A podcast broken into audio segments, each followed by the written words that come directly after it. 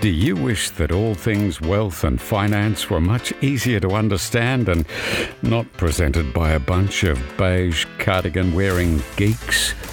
Welcome to the Clever Investor Podcast, where we're dishing up the easiest to understand finance program served in bite sized chunks so your brain will thank you as your knowledge grows. Hosted by the brilliant Owen Taylor, a multiple award winning expert with a glorious knack for explaining the complex world of wealth in the simplest of ways. So I was having to think this morning what is the difference between a financial planner and a financial advisor? How rich do you need to be to have a financial planner?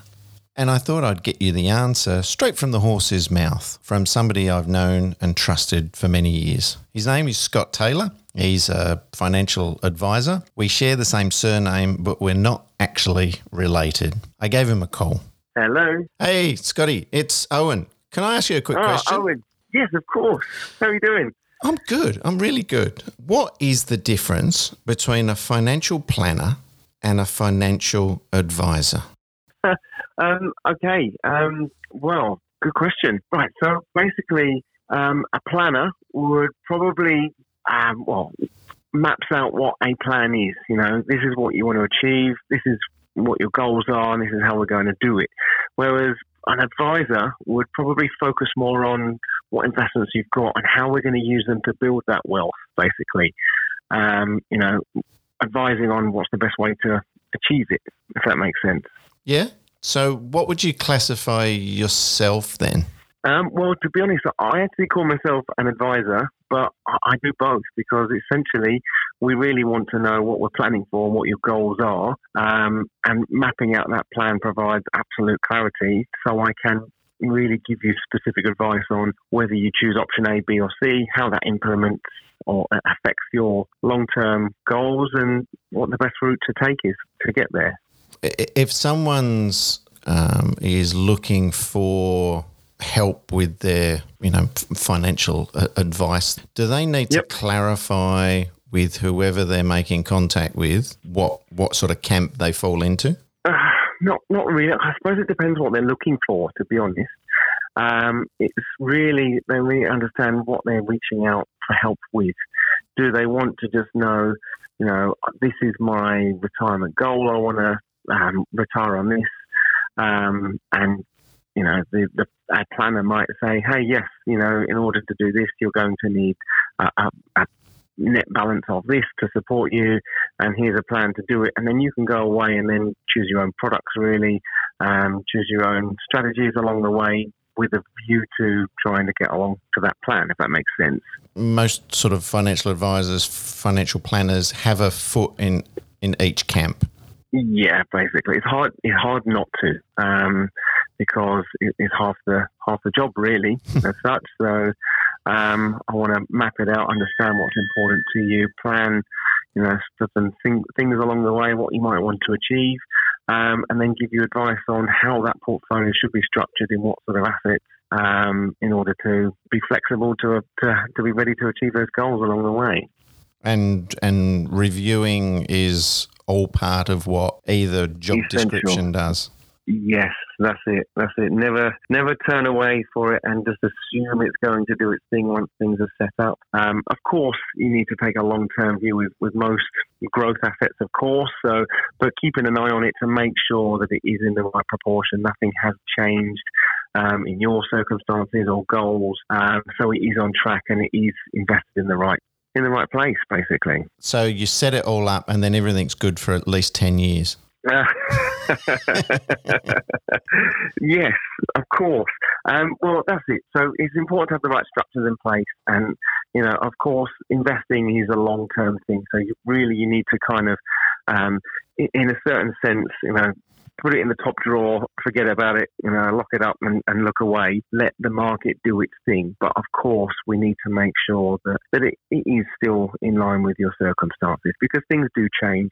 I've seen times whereby markets have, have crashed, uh, investment funds have obviously gone down and taken hits with market crashes. So what have they done to try and save face? They've gone more defensive in their asset allocation or changed underlying um, investment options to, to protect them from further downfalls. And what that actually done is it means that you're now in a more defensive asset than you originally thought you were. And is that appropriate? Has it reduced its ability to, to recover? Well, probably because it's gone more defensive. So therefore, that's an opportunity or a real reason um, for you to, to review that and consider something else if you've still got the long term time frame in mind, for example. Which is part of your role is to keep reminding people of that.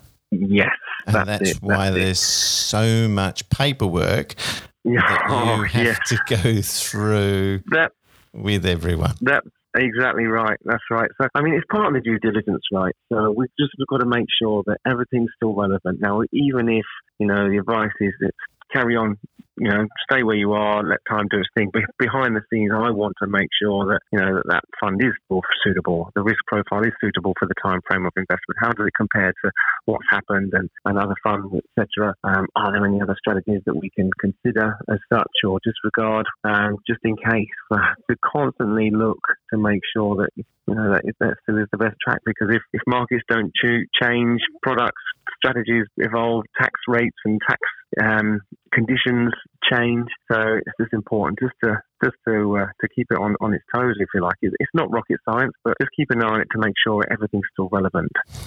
So um, one example I can give you actually is is is having seen somebody um, whereby they just left it. Um, it was in a, a in a good fund. It was a balanced fund. It said it was balanced, um, but in fairness, it actually performed quite well for the long term. But what we didn't, what the client sorry didn't realise is the risk that was actually within that fund. So when the market, as it as it normally does, it's very normal to have market downturns because we need the downturns, a great opportunity for the upturns, right? So Absolutely. as a Yep. normal as a normal cycle, um, the market had a downturn, but of course that was when the client was looking to retire. So this is when I was actually introduced to this particular person who, who wanted to retire, and had they retired literally a year before, um, would have been no problem. You know, that, the fund had performed really well, um, but because it wasn't actually looked at and made relevant to the situation or the time frame that it was invested, um, he was in too much risk leading up to the retirement that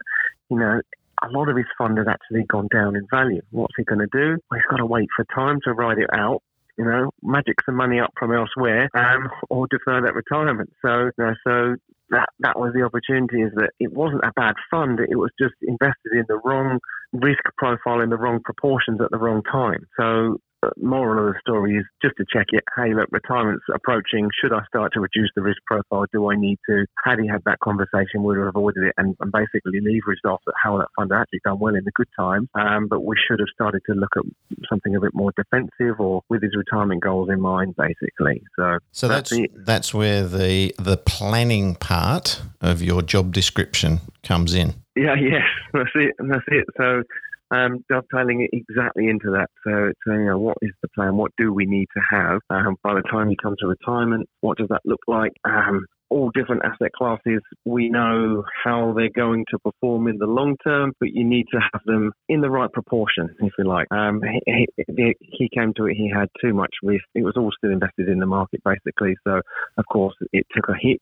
It didn't take a huge hit if he was in a high growth or a, a really risky option, but a sufficient amount of risk, more than he realised he had, that depleted that fund. It took a massive hit that we've had to defer retirement and, and allow some time for that market to recover. Um, something that could have been avoided by a bit of planning and review. Ideally, how how far back should have this person contacted you, or, or you know, or Oh. their or their planner? You know, were they were So- they twelve months? Were they five years out of whack? So, so in this instance, it was it was a, a good year earlier would have made a difference. However, in practice, I would have liked to have seen that maybe five years or even earlier in advance to start to review that portfolio because you know market cycles happen. You need to take a you know seven to te- seven to ten year view on it really.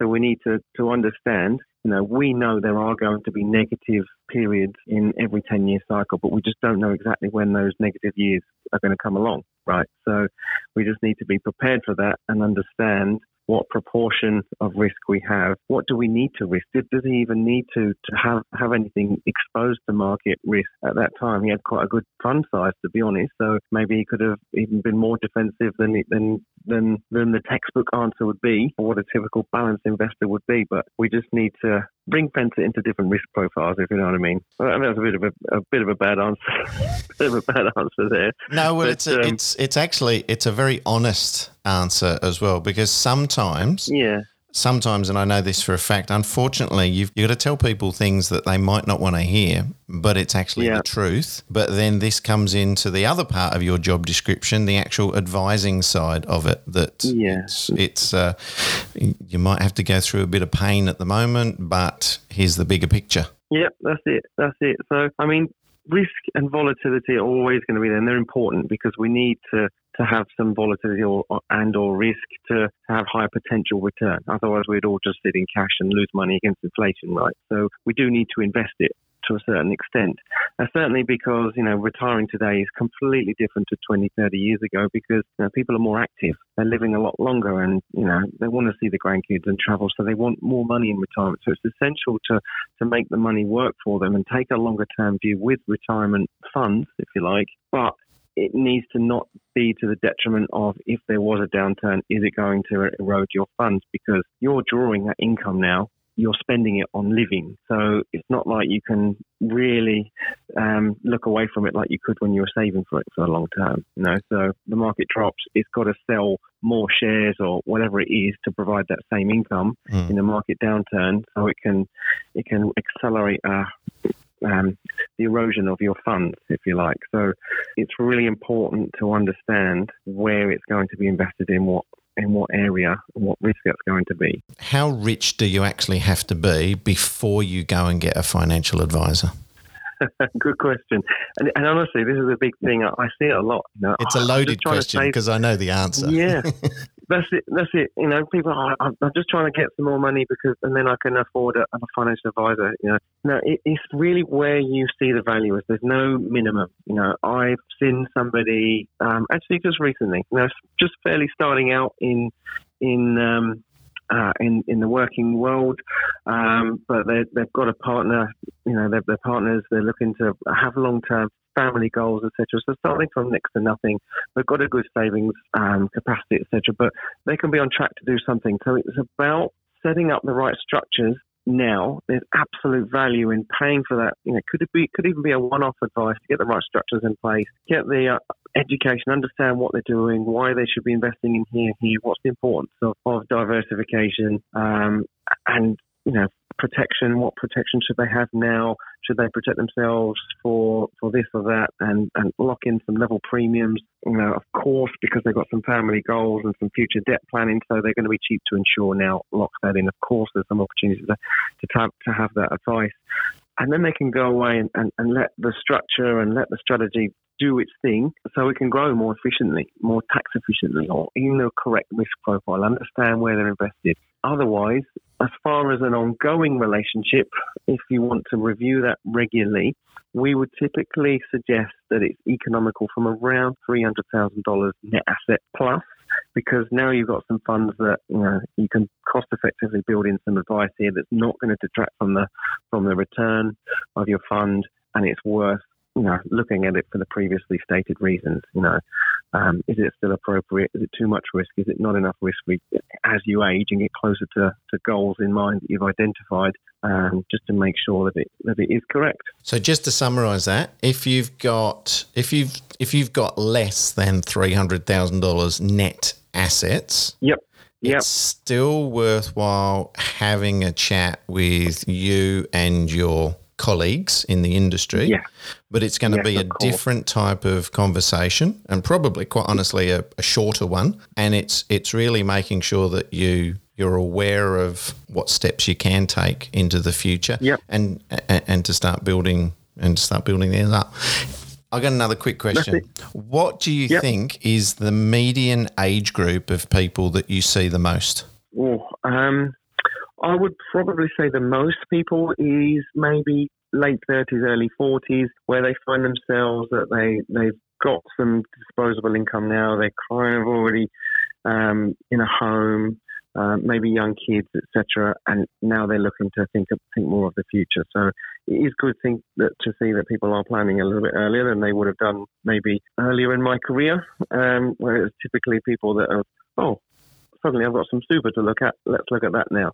People are more aware of financial decisions and products, and it's probably a, lot of media out there that has, has really oversimplified a lot of stuff. Um, it's really easy now, and, and, and to see what super funds do. Telling what me that the media is giving out some misleading information. Uh, no, surely not, right? No, so I can't believe that it's massively oversimplified, right? So it's so easy to click here and consolidate my super. I can just do it online. I don't even need to because the advert I've tells seen some me disasters with that as well. Absolutely. Absolutely. Absolutely. That's, and that's a whole show all on its own. Yeah. We need to talk it's about that. frightening. It really is. You know, and I, I think it was morning TV uh, infomercial, some guys on there talking about how Bitcoin has performed really well and the performance has been, you know, hundreds of percent. And all you need to do is open this account here by clicking here and, and you can invest your money straight away. And it's it's scary that people are thinking, you know, oh, it's done really well before. I don't want to miss out, and you know, and, and, that sort of thing. It needs to be related to you and your goals in the right proportions. Because guess what?